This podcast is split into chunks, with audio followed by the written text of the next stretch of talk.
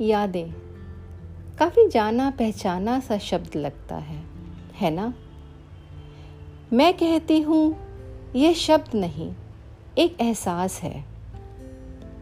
हम अक्सर उन चीज़ों को याद करते हैं, जो शायद दूर हो गई हैं, जिनको पाना अब मुमकिन नहीं है, या जिनके लौटने की उम्मीद हम छोड़ चुके हैं।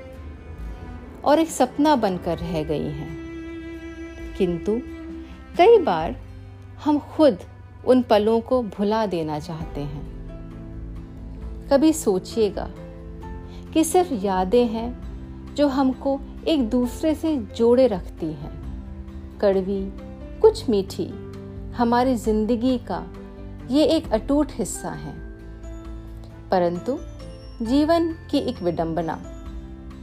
कि अधिकतर हमें यादों को, अपने दुख, अपने कष्ट और अपने जीवन के कठिन दौर से जोड़ने में ज़्यादा आनंद मिलता है। आज की मेरी इस कविता का शीर्षक है यादें। अकेली बैठी थी, थोड़ी मायूस सी थी, कोई सिरहाने नहीं था। मुड़कर देखा। धुंधला सा कोई अक्स नज़र आया। क्या है?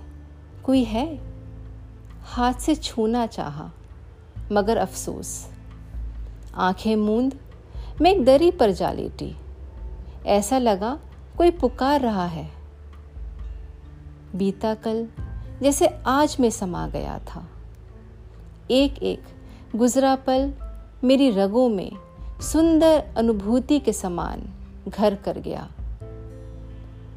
यादें इतनी मंजुल भी होती हैं, कभी कल्पना नहीं की थी। गुजरा कल, क्या वो इतना मनोरम था?